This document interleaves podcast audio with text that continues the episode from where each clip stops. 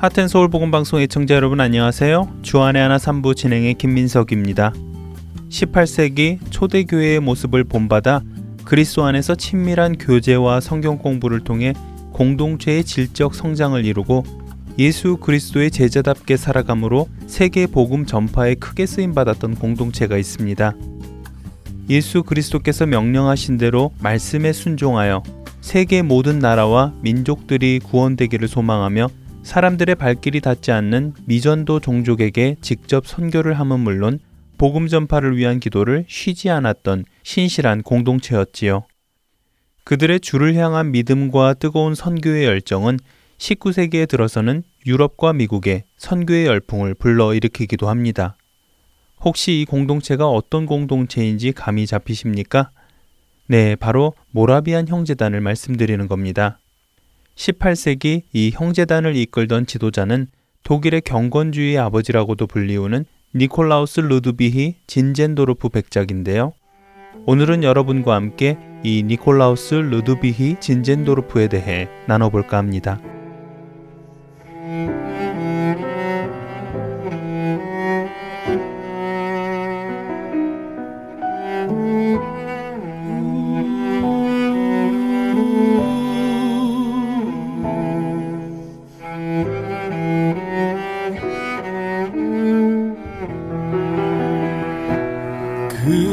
실로 우리의 질고지시고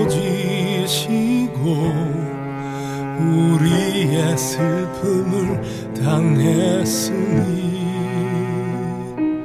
그는 실로 우리의 질고지시고 우리의 슬픔을 당했으니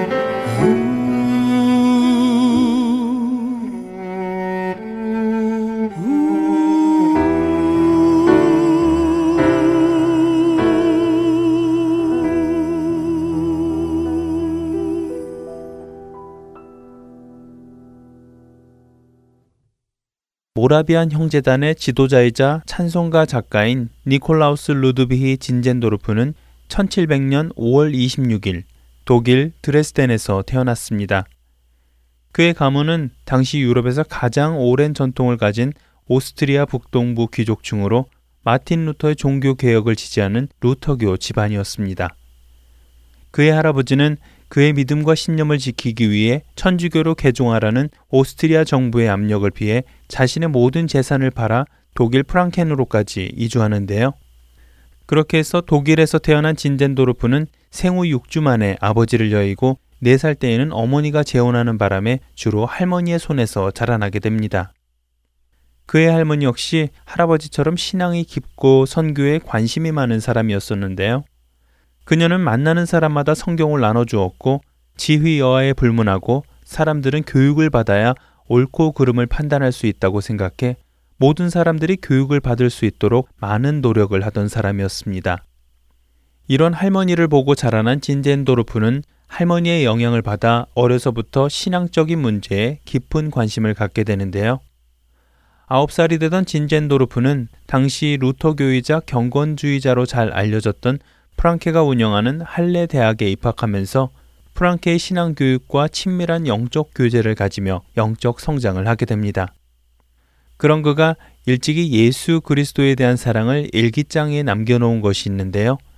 그, 그 일기장을 보면 나에게는 단 한 가지 열망밖에 없다. 그것은 예수님, 오직 그분뿐이다. 라고 기록할 정도로 진젠도르프는 주님을 열렬히 사랑하는 사람이었습니다.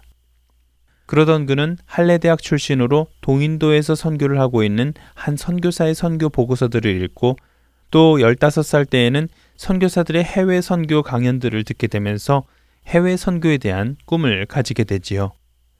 그때부터 그는 자신이 가지고 있는 선교의 꿈을 더 구체화하기 위하여 다섯 명의 소년들과 겨자씨 선교회를 조직하여 사람들에게 예수 그리스도의 복음을 증거하고 신앙 문제로 고민하는 많은 형제들을 도우며 복음을 접하지 못한 다른 나라들을 알아보고 복음을 어떻게 전할 것인가를 연구해 나갑니다. 그러나 그의 가족들은 진젠도르프가 외교관이 되길 바랬습니다.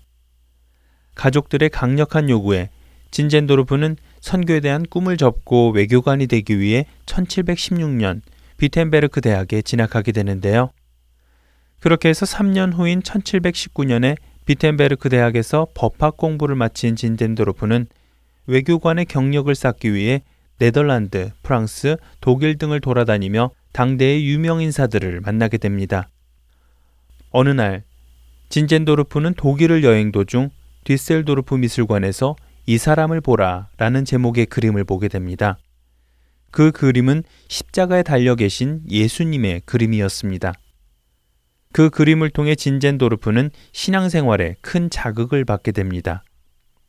그림을 보면서 그는 마치 예수님께서 자신에게 나는 너를 위하여 목숨을 버렸건만 너는 나를 위해 무엇을 하느냐 라고 물으시는 듯한 강한 느낌을 받게 되었습니다. 그렇게 해서 진젠도르프는 과거 가족의 요구 때문에 버렸던 선교의 꿈을 다시 생각하게 되었고 예수님을 위해 자신의 일생을 헌신하겠다는 결단을 다시 하게 됩니다. 그리하여 1721년 10월 당시 왕의 사법적 자문의원으로 있던 그는 자신의 직업을 내려놓고 종교적으로 억압받고 고생당하는 자들의 피난처이자 영적 성장을 시켜줄 선교 본부를 세우고자 독일 동부의 베르텔슈도르프 영지를 사게 됩니다.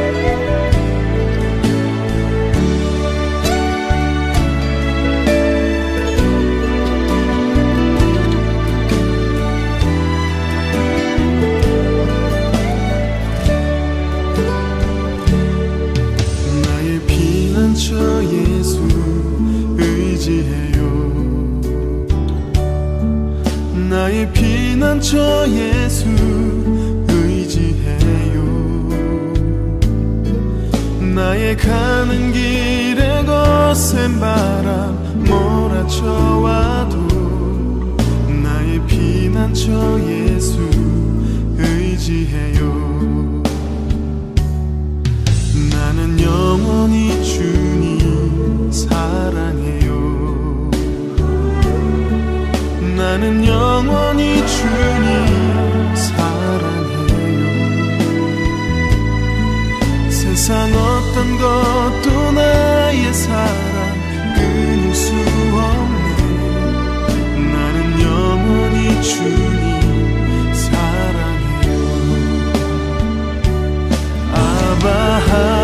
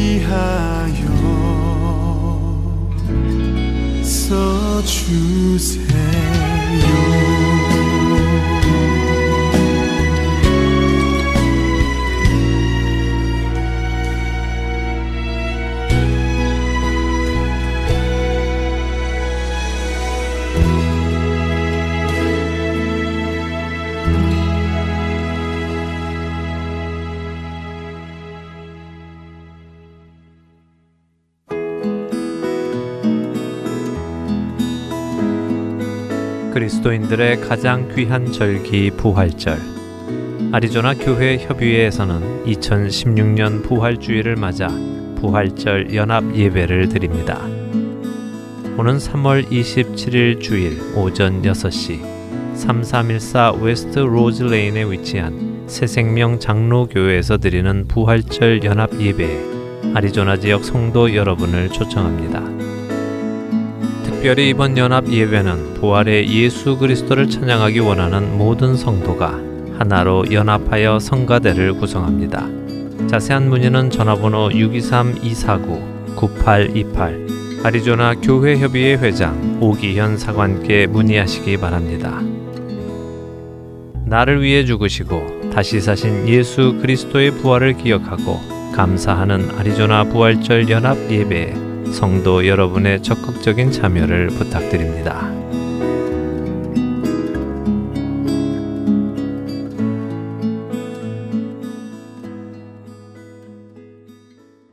성경 속 하나님 나라의 재정 원칙에 대해 알아보는 청지기의 삶 함께 하시겠습니다.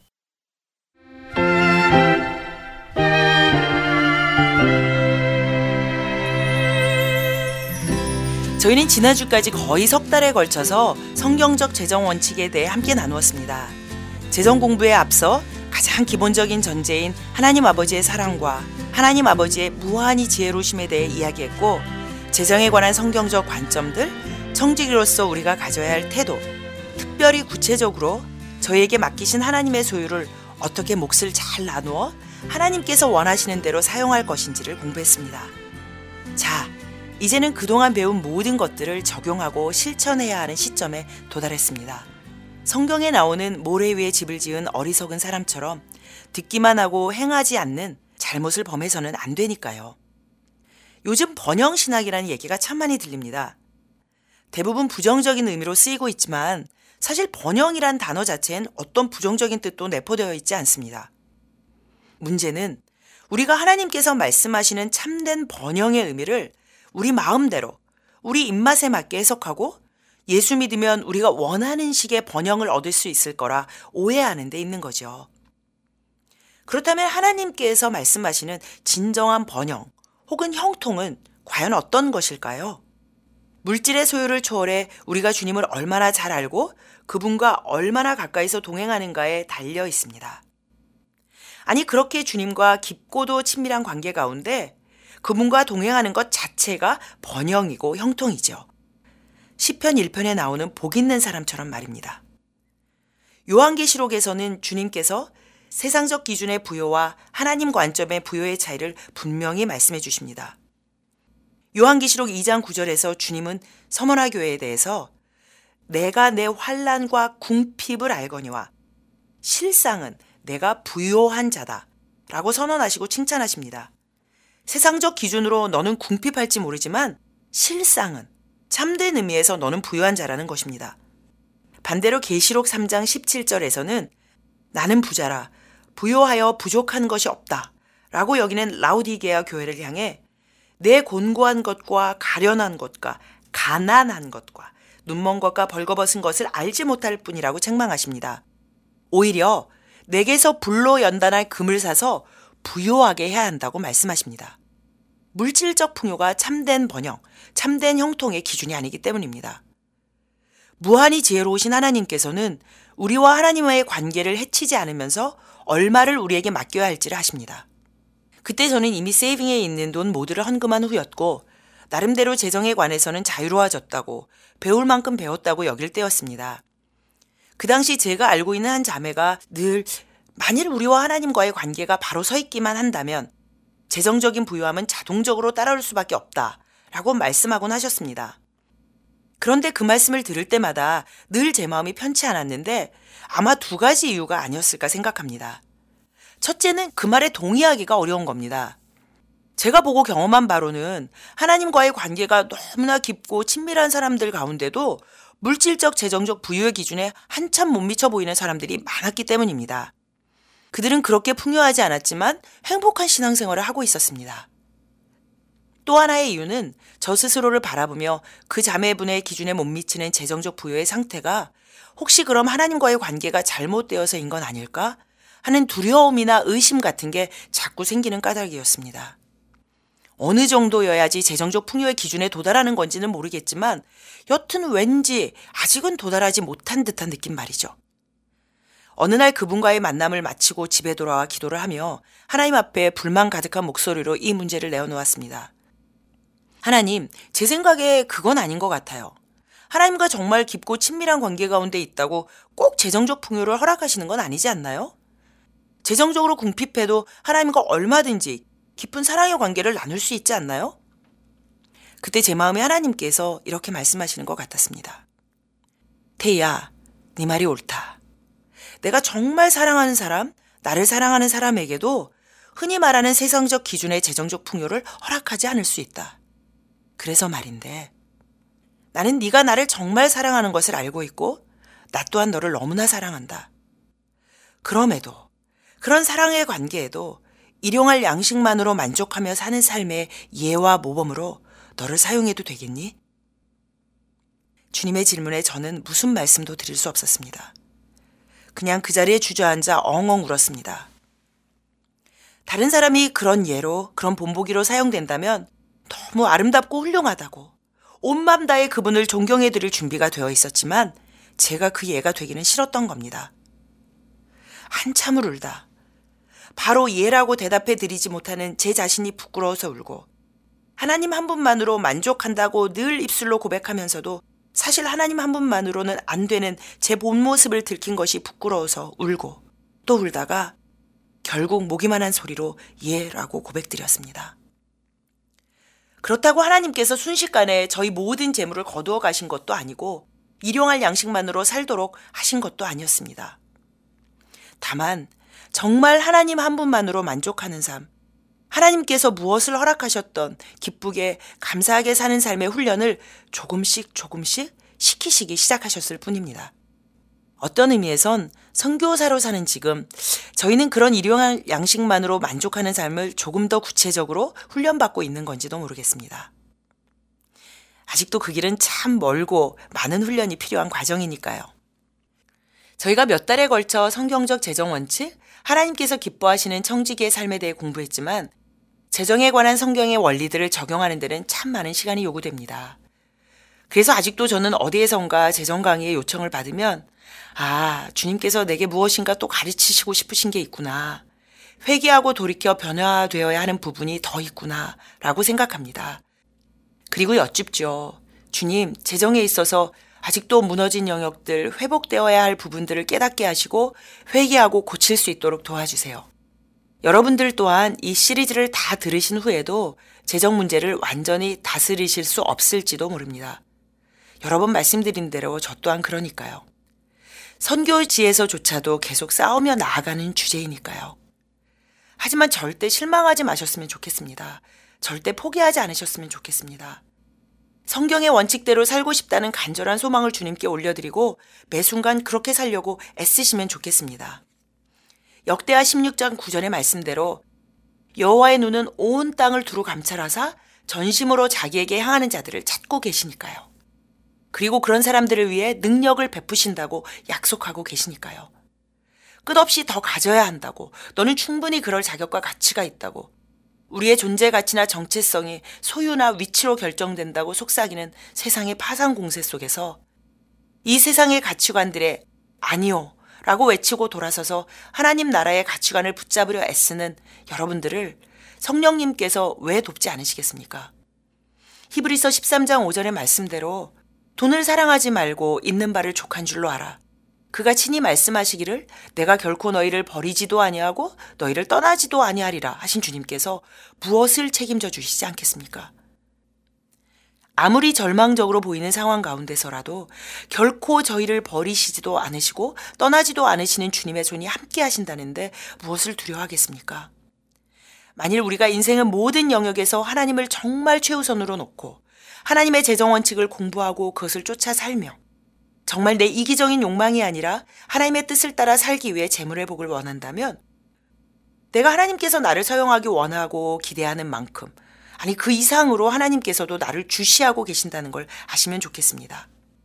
마지막 시대 삶의 모든 분야에서 하나님을 최우선으로 놓고 아낌없이 드리는 하나님의 자녀들로 이루어진 군대를 일으키셔서 마지막 지상대의 명령을 이루시기를 원하시는 아버지께서 안심하고 재정을 맡길 수 있는 그런 우리가 되었으면 좋겠습니다. 다만 우리가 철저히 경계하고 속지 말아야 할 것은 잘못된 번연 신학입니다. 하나님의 일을 감당하기 위해 모든 사람이 큰 부자가 되어야 하는 것은 아닙니다. 우리에게 허락하신 각각 다른 아름다운 은사들을 통해 그리스도의 거룩한 몸을 이루어가는 것, 그것이 중요한 것입니다. 하나님께서 물질의 은사를 허락하셨다면 주시는 대로 더욱 많이, 더욱 아낌없이 기쁘게 계속 드리십시오. 그러나 그렇지 않다 해도 100% 모두가 하나님의 것임을 인정하고 맡기신 것에서 최선을 다해 하나님의 재정 원칙을 세워가면 되는 겁니다. 여호수아 5장 1절에서 3절에 보면 요단을 건너고 여리고성을 점령하기 전 하나님께서 여호수아에게 이스라엘 백성들에게 할례 행할 것을 요구하시는 장면이 나옵니다. 전쟁을 앞둔 군인들에게 할례를 받으라는 말은 세상적인 전투력을 완전히 포기하라는 말과 같습니다. 그럼에도 하나님께서는 이스라엘 백성이 가나안 땅으로 들어가기 전 할례를 통해 거룩한 백성으로 새로워지기를 요구하셨습니다. 여러분은 히말라야 산골짜기에 사는 저보다 훨씬 더 어렵고 위험한 상황 속에 살고 계십니다. 이런 세상이라는 구체적인 삶 속에서 할례를 행하고 거룩을 고집하며 하나님 나라의 원칙을 따라 사는 게 결코 쉬운 일이 아니라는 사실을 저도 잘 압니다. 마치 전쟁을 앞둔 군인에게 할례를 요구하는 것과 같습니다. 그러나 하나님께서는 망설임 없이 우리에게 할례를 요구하십니다. 내가 거룩하니 너희도 거룩하라. 순종함으로 할례를 받았던 이스라엘 백성들은 결코 멸망하지 않았습니다. 가나안을 정복하고 승리했습니다. 믿음으로 재정의 연옥에서 거룩함을 상실한 이 세상에서 거룩을 고집하며 사는 저희가 되면 좋겠습니다. 믿음으로 하나님을 영어롭게 하는 승리의 삶을 살면 좋겠습니다. 저는 얼마 전 저희 부부가 일하는 병원의 디렉터로부터 온 이메일을 하나 받았습니다. 히말라야 산자락에 있는 저희 병원은 아주 적은 병원비를 책정해 놓고 있을 뿐만 아니라 혹시 그마저도 낼 수 없는 환자분들이라 할지라도 재정 형편과 상관없이 치료해 주는 걸 원칙으로 하고 있습니다. 그래서 아주 기본적인 물품비, 약값, 직원들의 월급은 충당할 수 있지만 새로운 기계 구입이나 병원의 보수들을 위해서는 외부의 헌금이나 지원에 의존하고 있습니다. 안식월을 위해 저희 선교단체 본부를 방문했던 저희는 1902년 뉴저지의 한 의사가 특별히 인도의 의료 사역을 위해 저희 단체에게 헌금한 돈이 아직까지 남아 있고 저희 병원이 그 수혜자가 될 수 있다는 소식을 듣게 되었습니다. 병원장에게 가장 필요한 것을 물었을 때 수술방의 라이 시스템과 중환자실에 꼭 필요한 벤틸레이터가 가장 시급하다는 얘기를 들었고 저희 선교단체 보드회의의 결정을 따라 얼마 전 그 기구 구입을 위한 돈이 인도로 송금되었다는 이메일이었습니다. 성경에서 돈은 지극히 작은 것이라 말씀하십니다. 하지만 돈이 누구의 손에 들려서 다스림을 받는가에 따라서 돈은 무소부재하게 사용될 수 있습니다. 100년도 더 전에 한 헌신된 그리스도인 의사가 드렸던 돈이 100년도 더 후에 미국인도 인도인도 아닌 한국인 선교사인 저희라는 통로를 통해 인도 북부 히말라야 산자락의 작은 병원의 수술실을 밝히게 될 줄 누가 상상이나 했겠습니까? 이제 우리는 더 이상 돈이 우리를 다스리는 것이 아니라 철저히 돈을 노예로 삼고 돈을 다스려서 하나님 나라를 세우며 하나님을 영화롭게 하는데 사용하는 저희가 되면 좋겠습니다. 주님, 모든 것이 주님의 것입니다. 맡기신 것, 주님께서 칭찬하실 만한 선한 청지기로서 잘 사용할 수 있도록 도와주십시오. 여태껏 저와 함께 청지기의 삶을 공부하고 나누신 여러분 모두를 축복합니다. 감사합니다.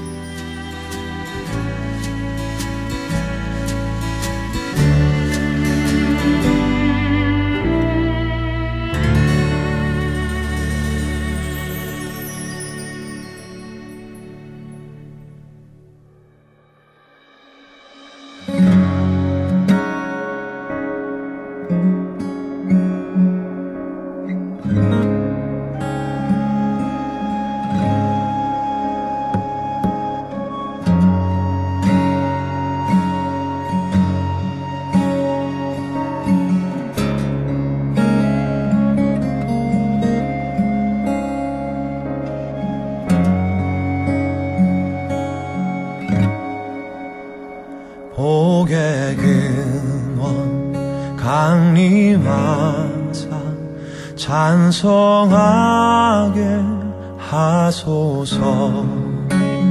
한량 없이 자비하심 증량할 길 없도다. 천사들의 찬송가로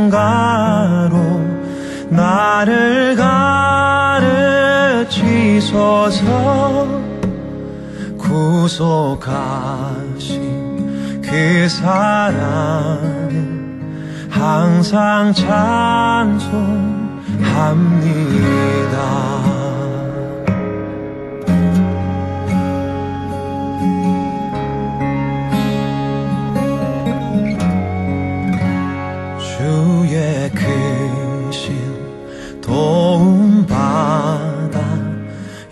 때까지 왔으니 이와 같이 천국에도 이르기를 바라네.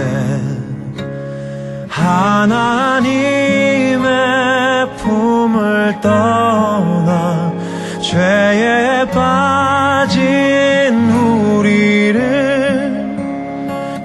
예수 하시려고 보혈 흘려 주셨네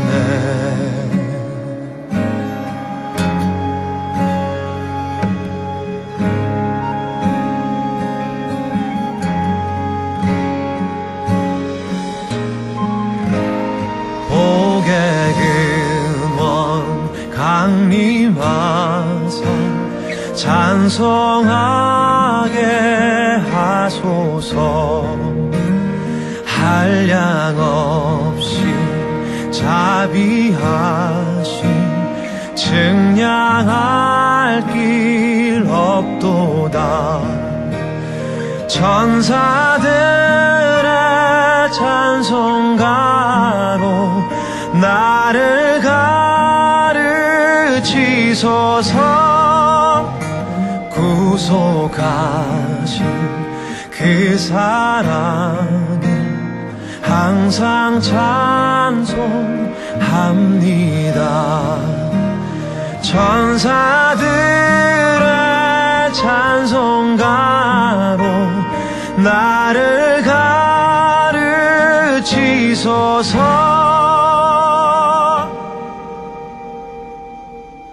구속하신 그 사랑을 항상 찬송합니다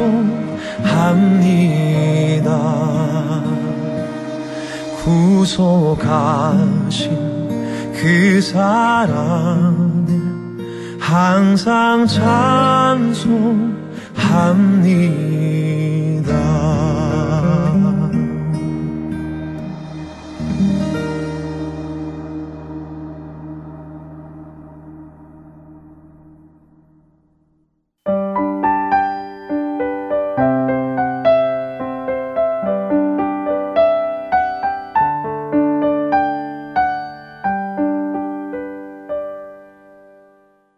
이어서 한국 극동방송에서 제공하는 성경의 파노라마로 이어드리겠습니다. 오늘은 신정 통치와 재판관들 그리고 실패하는 나실인 삼손에 대해 나눠주십니다.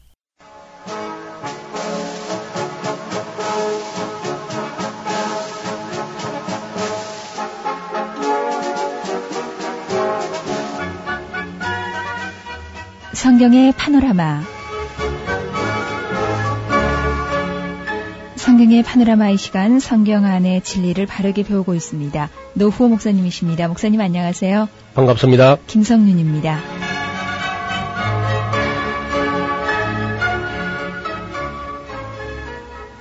정금의 신앙을 가졌던 여호수아 이후에 이제 사사들이 다스리던 시대가 오지요. 네. 이 사사 시대를 다른 말로는 신정 통치 기간이다. 그런 말로도 합니다. 네, 신정 통치 예, 기간. 그 말은 이제 하나님이 친히 다스리시고 인간이 왕이 되거나 대통령이 되거나 해가지고 인간이 인간 위에 군림하거나 하는 그런 일이 없는 다시 말하면 최고의 정치 제도라 할 수 있겠지요. 네. 하나님이 왕이시고 사람이 뭐 왕으로 해가지고 억압하거나 군림하거나 착취하거나 그런 일이 없는 아마 가장 이상적인 그런 제도라고 할 수 있겠지요. 여호수아 이후에 이제 여호수아 이뿐 아니라 사실상은 모세 시대부터 연장되고 있는 거죠. 모세도 사사고요. 여호수아도 사사였고 또 이제 온니엘 뭐 드보라 쭉 이어지는 이 사사 시대인데 사사라는 말 자체가 우리가 일반적으로 처음에 들으면 이게 이상하지요. 사사가 이게 무슨 말인가. 그나마 이제 한문을 보면은 사사는 이제 스승하고 무슨 뭐 선비 이런 글자를 쓰고 있는데 이것도 역시 온당치가 않거든요. 그래서 공동 번역 같은 데를 보면은 그 사사기를 판관기라 이렇게 쓰고 있습니다. 제목을. 그 판관기란 말은 판관이란 말은 재판관이거든요. 근데 히브리어를 직역하면 그 말이 맞는 말이죠. 히브리어로는 이제 이 사사기라는 말이 쇼페팀이라고 되어 있습니다. 샤파트라고 하는 히브리에서 나온 것인데 샤파트는 재판하다, 판결하다 그런 뜻이고 쇼페팀 하는 말은 재판하는 사람들을 어, 복수형이거든요. 다스리는 것은 하나님이 다스리시는데 단 사람과 사람 사이에 시비가 어, 생겼을 때 이것을 시비를 가려줄 사람이 있어야 되니까 네. 재판을 하는 거죠. 아마 모세가 왜 그 혼자서 너무 그 과중된 업무에 밀려가지고 재판하느라고 아침부터 저녁까지 앉아 있는 걸 보고 그 장인 이들어가 와가지고 이렇게 해서는 안 된다고 이러던 어, 기력이 아주 시하겠다고 하면서 천부장 뭐 백부장 해서 단계별로 업무를 분담해서 재판하게 하는 그런 장면을 우리가 봤지요. 그런데 이제 이 재판관들이 쭉 있었는데 실제적으로 재판을 뭐 당연히 했겠지만은 이 사사기에 보면은 재판관이 재판만 한 게 아니고 때때로 위급할 때는 그 군대의 수장처럼 돼 가지고 나라를 그 위기에서 구원하는 어, 그런 일들도 역시 수행했던 것은 사실입니다. 네. 예, 그런 의미에서 이제 통괄적으로 말하면은 그 시대의 어떤 지도자다 이렇게 말해도 큰 어, 잘못은 없겠지요. 그러나 이제 사사기 안에서 사사라 할 때는 여호수아가 세상을 떠난 후에부터 시작해가지고 사무엘 시대까지 약 한 300년간을 사사 시대라 그렇게 말하게 됩니다. 그러나 이제 엄밀한 의미에서는 모세도 사사지요. 여호수아도 사사고 초대 사사가 바로 모세 자신이었기 때문이죠. 여기 한번 성경 한번 읽어보실까요? 민수기 25장 5절 한번 읽어보시죠. 모세가 이스라엘 사사들에게 이르되 민수기는 아주 사사기가 아니지 않습니까? 민수기 시대는 아직 가나안 땅에 안 들어갔던 시대거든요. 그런데 거기 25장 5절에 보면 모세가 이스라엘 사사들에게 이르되 그러니까 사사가 있었다는 얘기죠. 그 말은 이제 재판관들에게 이르되 그 말이거든요. 모세가 이스라엘 사사들에게 이르되 너희는 각기 관할하는 자 중에 바알 부르게 부족한 사람을 죽이라 하니라. 모세가 온 백성을 혼자서 재판하기 너무 어렵기 때문에 장인 이드로의 충고를 따라서 백성들 중에 많은 사람들을 사사로 세웠다는 기록이 있는 것입니다. 어, 사사는 신정의 어떤 집행자라고도 할 수 있겠죠. 사사시대의 정치 체제는요, 인류 역사에 나타난 정치사의 가장 좋은, 가장 수준 높은 정치 제도였습니다. 그것이 바로 다시 말하면 인간이 인간 위에서 군림하는 일이 없는 오히려 겸손히 봉사하는 사사가 하나님의 집정관이 되어서 조용한 가운데 하나님의 뜻을 이루어가는 그런 제도거든요. 네, 그렇군요. 예. 그 사사 시대를 가장 잘 이해할 수 있는 말이 백성들이 왕이 없으니까 자기 속에 옳은 대로 행했더라 그런 말이 나옵니다. 그야말로 지멋대로 의지하더라는 거죠. 네. 그러니까 사람이 어리석고 미련하니까 눈에 보이는 무슨 왕이나 대통령이나 뭐가 있어야지 눈에 보이는 그런 지도자가 없고 하나님은 눈에 안 보이고 하니까 백성들이 그저 자기 소견에 옳은 대로 지멋대로 그냥 행동하더라. 그런 좋은 제도를 주었는데 그 좋은 제도가 좋은 시대를 열지 못하고 종교 암흑 시대를 열었습니다.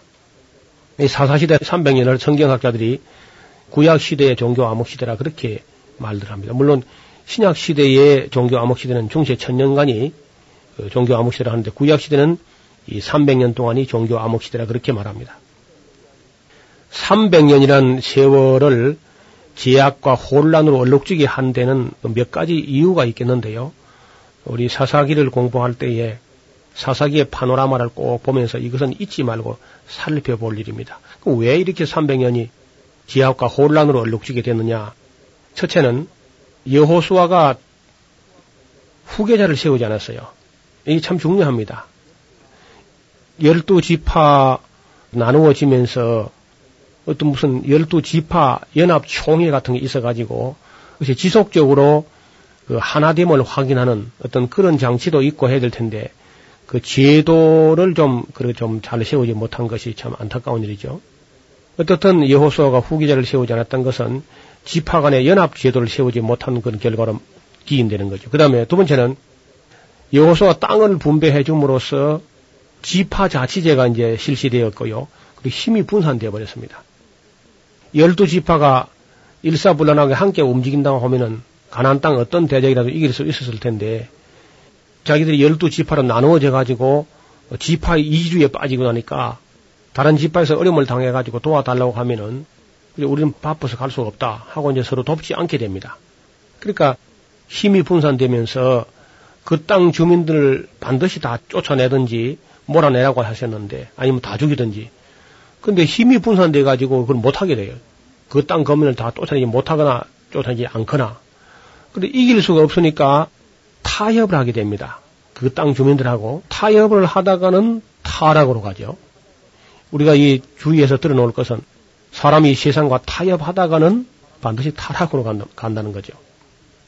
그 다음에 그 민족의 역사, 즉 하나님의 구원의 역사를 가르치지 못했고 또 성경에 보면 너희가 가난 땅 들어가거든 적어도 매 7년 정기 면제년의 초막절에는 하나님께서 정하신 곳에 온 백성을 남자 여자 유치를 다 불러 모아가지고 하나님 말씀을 통독하도록 그렇게 명령했는데 이것도 하지 않았습니다.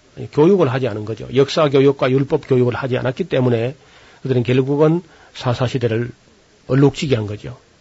그 다음에 하나님의 구원 역사의 목격자들, 그런 장로들이 다 죽고 새로 태어난 사람들은 하나님을 알지 못했다는 겁니다. 네. 이런 하나님을 알지 못하고 어떤 지도자가 후계자가 있지도 못했고 땅이 분배되면서 힘도 분산돼 버려 가지고 대적을 이기지 못해 가지고 쫓아내지 못했고 그리고 쫓아내지 못하니까 타협하게 되고 타락하게 되고 역사 교육을 하지 않았고 하나님 말씀을 가르치지 않았다. 이런 내용들이 300년이라는 역사를 그냥 공회전 시키고 있는 겁니다. 역사가 하나님 말씀을 통해서 그것을 실천하지 못할 때는 어떻게 어두운 역사가 연출되는가 하는 것을 아주 확실하게 보여주는데 이 사사기에 여러 번 나온 되풀이 되는 말이 있습니다. 그 말이 무슨 말이냐면 그 후에 그들이 또 여호와의 목전에서 악을 행하여 무슨 무슨 일을 하였더라. 이런 말이 일곱 번 되풀이 됩니다. 같은 악이 되풀이 된다고 하는 것은 악의 순환이죠. 악순환. 이 악이 순환되어서 결국은 이 긴 세월들을 아무 역사의 발전 없이 허송 세월을 합니다. 교육 부재가 어떠한 역사를 초래하는가 하는 것은 뼈 저리고 골수에 사무치도록 지험한 시기가 바로 종교 암흑시대 사사시대였다고 할 수 있겠죠. 교육의 중요성을 깨달은 것은 나라가 완전히 망하고 나서 바벨론 포로 갔다 온 후에 그때 그런 일이 있은 후에 유대인들은 정말 야, 이 교육이 굉장히 중요한 거다. 음, 네. 사람은 그저 사람으로 태어났다고 사람이 아니라 교육을 통해서 다시 사람을 사람 되게 해야 되는 그런 존재다 하는 것을 유대인들이 깨달았기 때문에 지금 현재 이스라엘 사람들은 굉장히 교육을 중시합니다. 그 무엇보다도 교육을 중시하는 그런 민족이 되었고 그래서 지금도 교육법 하면 유대인의 교육법이라는 말을 자주 쓰게 되죠. 여호수아의 죽음에서부터 사무엘의 등장까지 이스라엘 역사를 기술한 사사기라는 이름은 하나님께로부터 권능을 얻어가지고 이스라엘을 구원하기도 하고 보호하기도 하고 재판하던 그 역사의 주인공들의 이름을 이렇게 묶어서 사사들이라 이렇게 말한 것이죠.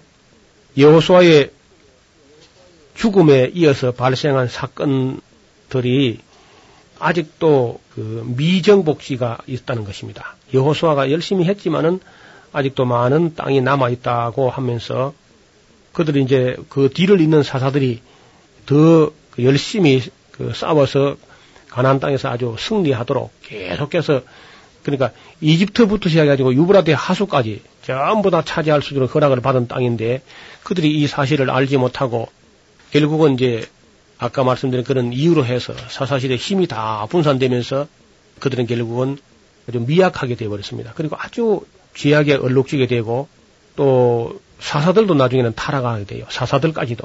예를 들어서 삼손 같은 사사는 술을 먹어가지고 나시린으로서 타락을 하게 됩니다. 어떤 사사는 아들 30, 딸 30을 뒀는데 아들 30을 해서는 그 이방인 며느리를 30을 데려오게 되고 딸을 또 다른 나라에 30명을 다 시집 보내게 되는 다른 민족에게. 근데 있을 수가 없는 일이거든요.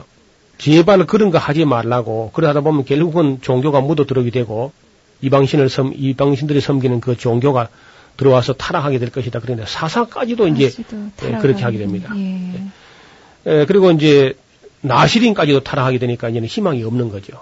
하나님께서 역사를 이끌어 가려고 할 때 지도자가 이제 부패하게 되면은 길이 없습니다. 그래서 오늘 우리가 이 시대를 살면서도 사사기 공부를 잘 할 필요가 있는 것은 그 몇 가지 하나님께서 당부하신 그 말씀들을 행하지 않았을 때 역사는 크게 혼란에 빠지게 되고 종교 암흑 시대를 맞이하게 된다는 역사적 교훈을 우리가 볼 수가 있겠습니다. 지도자에게 희망을 걸고 백성이 타락했을 때 사사를 세워서 사사가 이제 백성을 지도하고 하는데 사사까지 이제 잘못되니까 하나님께서 나중에는 이제 비상수단 특별 조치법을 발동하게 되시는데 그 특별 조치법이 뭐냐면은 나실인 나실인 하는 말은 특별 헌신을 한 사람들인데 이런 사람들을 세워서 이제 그래도 어떻게 역사를 수습해 보려고 애를 쓰시는 거죠. 그래서 한 번은 이제 단 지파에 마노아라는 사람을 찾아가 가지고 삼손을 낳게 만들죠. 하나님이 이제 그렇게 하신 건데 나시리는 그저 아예 타락하지 못하게 사사를 세우되 보통 해가지고 안 되겠다 해가지고 아예 그 어머니하고 그 아버지하고 아이가 태어나기 전에 깨끗하게 길러서 타락하지 못하게 좀 어떤 특별 법을 적용해서 그렇게 하려고 하나님 하신 거죠. 그래서 이 암흑 시대를 밝혀보기 위해서 그 아들을 낳거든 이름을 햇빛이라고 지어라. 그 삼손 하는 말이 햇빛이라는 말이거든요. 예. 그러니까 어두우니까 지약 세상이 어두워지니까 이 어두운 세상을 밝히기 위해서 햇빛처럼 이렇게 좀 잘해주기를 바라고 만화의 아들을 이렇게 구별했는데 이 삼손은 그 놀랍게도 그 이름처럼 나실인이라는 그 본분을 망각하게 되고 잘못 살았어요. 그 나실인은요 하나님께서 민수기 6장에서 특별히 그 어떻게 어떻게 해야 된다는 규정을 하고 있는 것입니다. 한번 네. 민수기 6장 1절에서 한 12절까지 한번 읽어주시면 좋겠습니다. 여호와께서 모세에게 일러 가라사대 이스라엘 자손에게 구하여 그들에게 이르라 남자나 여자가 특별한 서원 곧 나스린의 서원을 하고 자기 몸을 구별하여 여호와께 드리거든 포도주와 독주를 멀리하며 포도주의 초나 독주의 초를 마시지 말며 포도즙도 마시지 말며 생포도나 건포도도 먹지 말지니 자기 몸을 구별하는 모든 날 동안에는 포도나무 소사는 씨나 껍질이라도 먹지 말지며. 예, 거기 좀 보면은요.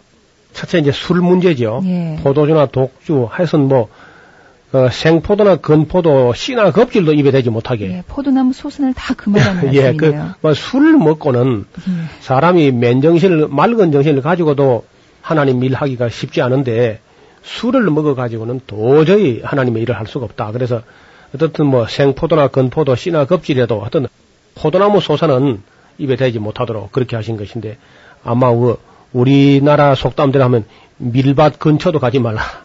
양조장 앞을 지나가지도 말아라. 예. 막 그렇게 아주 술을 먹어서는 안 된다는 것을 이렇게 강조하신 것이죠. 그 다음요.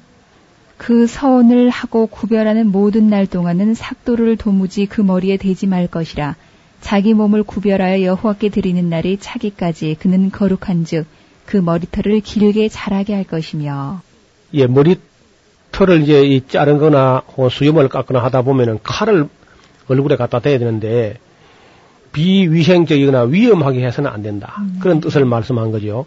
그래서 칼을 가지고 이렇게 머리를 자를 때는 얼굴에 갖다 칼을 대면 안 되고 어, 머리를 저리 끌어내 가지고 팔 길이만큼 머리가 늘어나면 그 끝만 이렇게 자를 수 있도록 그렇게 지도를 했다 그럽니다. 그러니까 위험해서도 안 되고 술을 먹어서 안 되고 그다음에 이제 세 번째는요. 자기 몸을 구별하여 여호와께 드리는 모든 날 동안은 시체를 가까이 하지 말 것이요 그 부모 형제 자매가 죽을 때에라도 그로 인하여 몸을 더럽히지 말 것이니 이는 자기 몸을 구별하여 하나님께 드리는 표가 그 머리에 있습니다.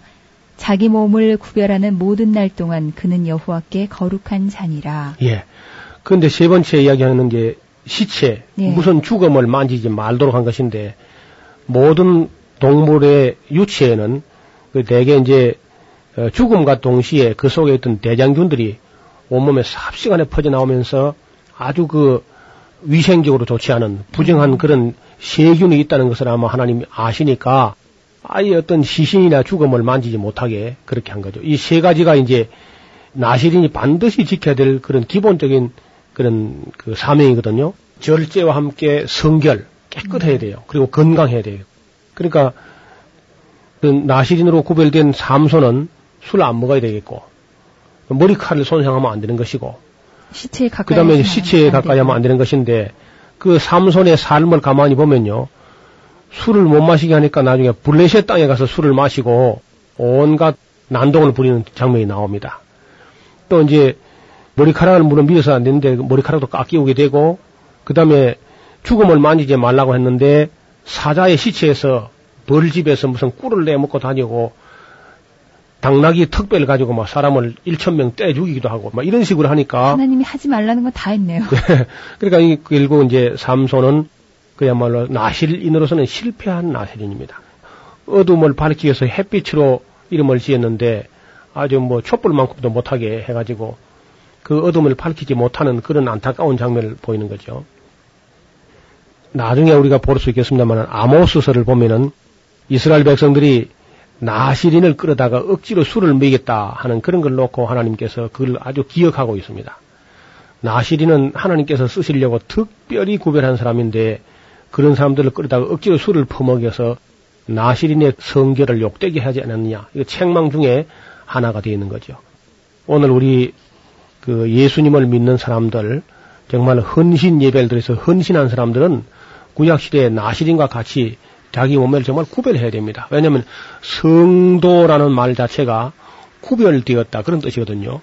거룩하다는 말이 구별하는 말이니까 그 술을 입에 대거나 아니면 뭐 위험한 장난을 하거나 비위생적으로 살아가지고 건강을 해치거나 하는 것은 나실 인으로는 해서는 안 될 일이란 말이죠.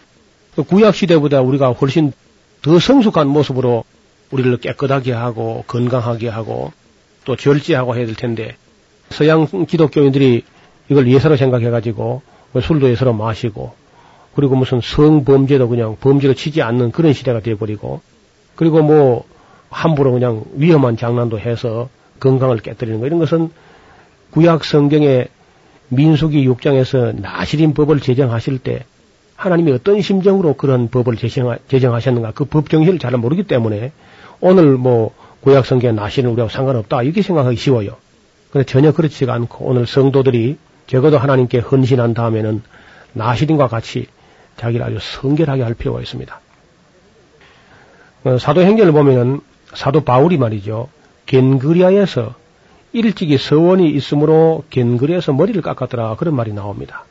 바울이 예수를 믿은 후에도 그가 나시린으로 헌신했던 사람이기 때문에 겐그리에서 머리를 깎았다는 것은 어떤 결례의 정결 예식을 행했다는 게 되거든요. 율법을 고스란히 지키면서 살았다는 얘기입니다. 나기 전부터 이제 나시린으로 구별된 사람들이 역사의 세 장을 열었던 그런 일들이 있는데 이어지는 역사가 바로 사사기 뒤에 바로 맨 사사기 끝에 나오는 마지막 사사 사무엘 같은 경우는 역시 나시린이죠.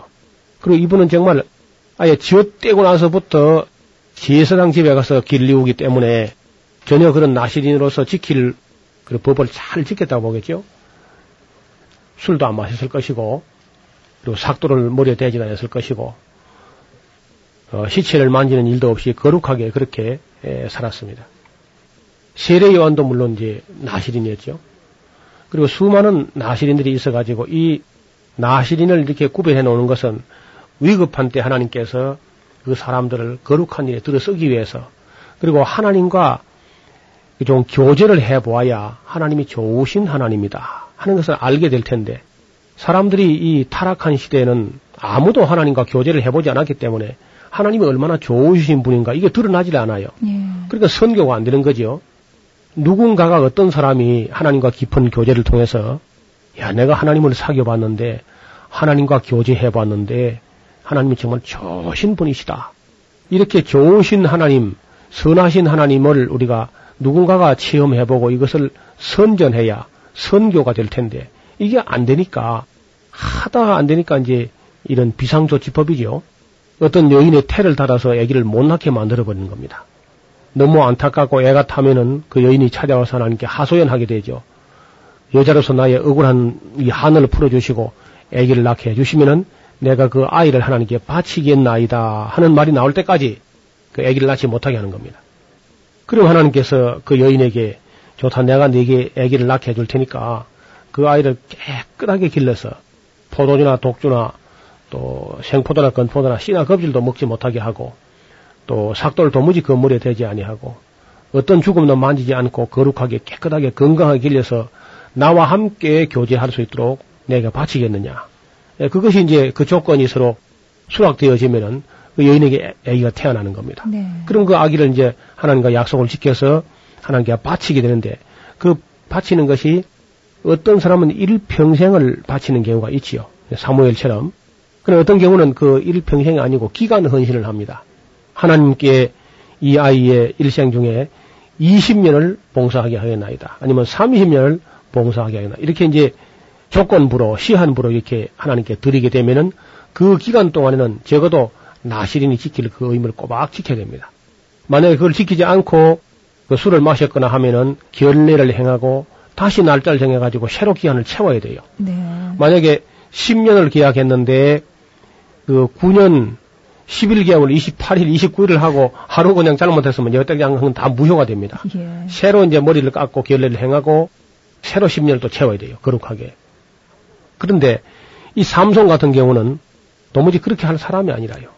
그 뭐 다시 결례를 행하고 와서 날짜를 채우고 그런 성실성이 전혀 없기 때문에 마지막으로 그저 눈이 뽑힌 채 어, 지하실에 가서 연자 맷돌을 돌리다가 연자 맷돌 돌리고 있으니까 착고에 채여가지고 그러니까 이제 포도주도 안 먹었지요.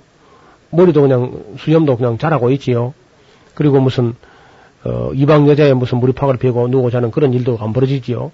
그리고 죽음을 만지는 일도 없지요. 그러니까 이제 억지로라도 나시린의 그 법이 그에 적용되니까 다시 능력이 임해가지고 마지막으로 블레셋 왕의 생일 잔치에 삼손을 데려다 제주 한 부리게 하자 하고 이제 그를 끌어냈다가 그들이 봉변을 당하고 삼손은 마지막으로 한번 써먹는 쪽으로 그렇게 결론이 나고 맙니다. 어떻든 삼손은 나시린이기는 하지만은 실패한 나시린, 거룩하지 못했던 그런 나시린으로 기억 남습니다.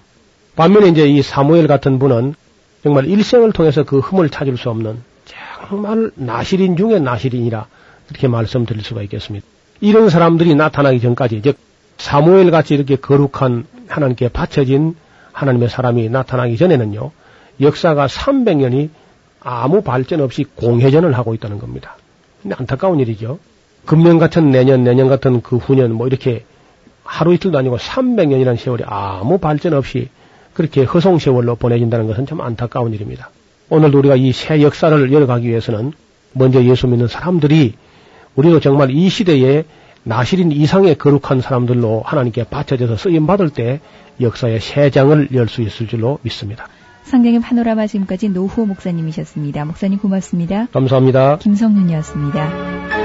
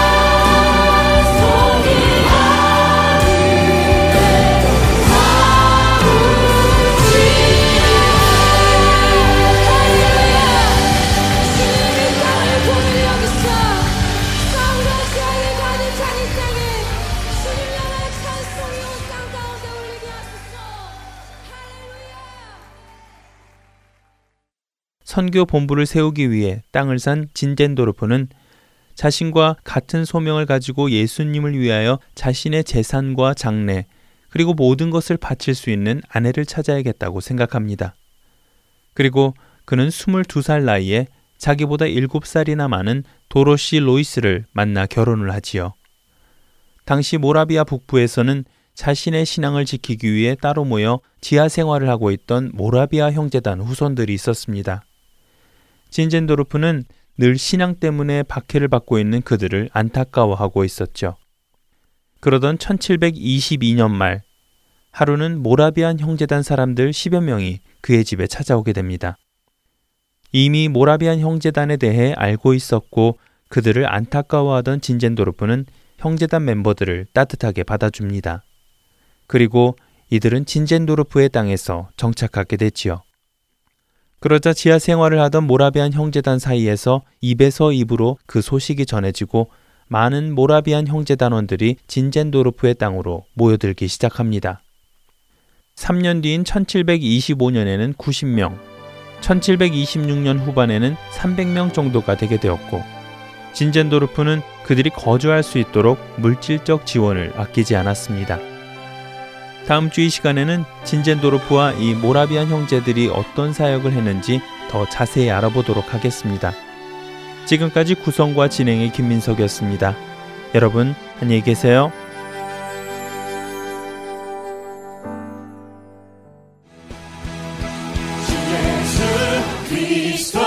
믿는 자를 통해 일하시는 그 신주 찬양하리 자 작은 자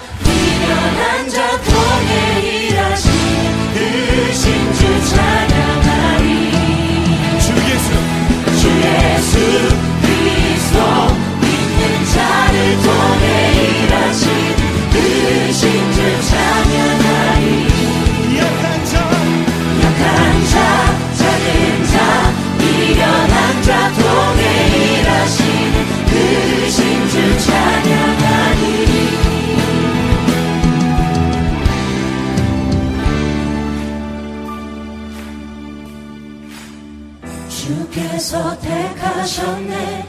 우리를 부르셨네. 주 백성 삼으셨네. 주께서 세우셨네. 주의 일 맡기셨네. 우리를 인도하시네. 주께서 택하셨네. 주께서 택하셨네. 우리를 부르셨네 주 백성 삼으셨네. 아멘. 주께서 세우셨네. 주의 일 맡기셨네. 우리 인도하시네. 주 예수. 주 예수 그리스도 믿는 자를 통해 일하신 으신 주 찬양하니 약한 자 작은 자 미련한 자 통해 일하신 으신 주 찬양하니 주 예수 주 예수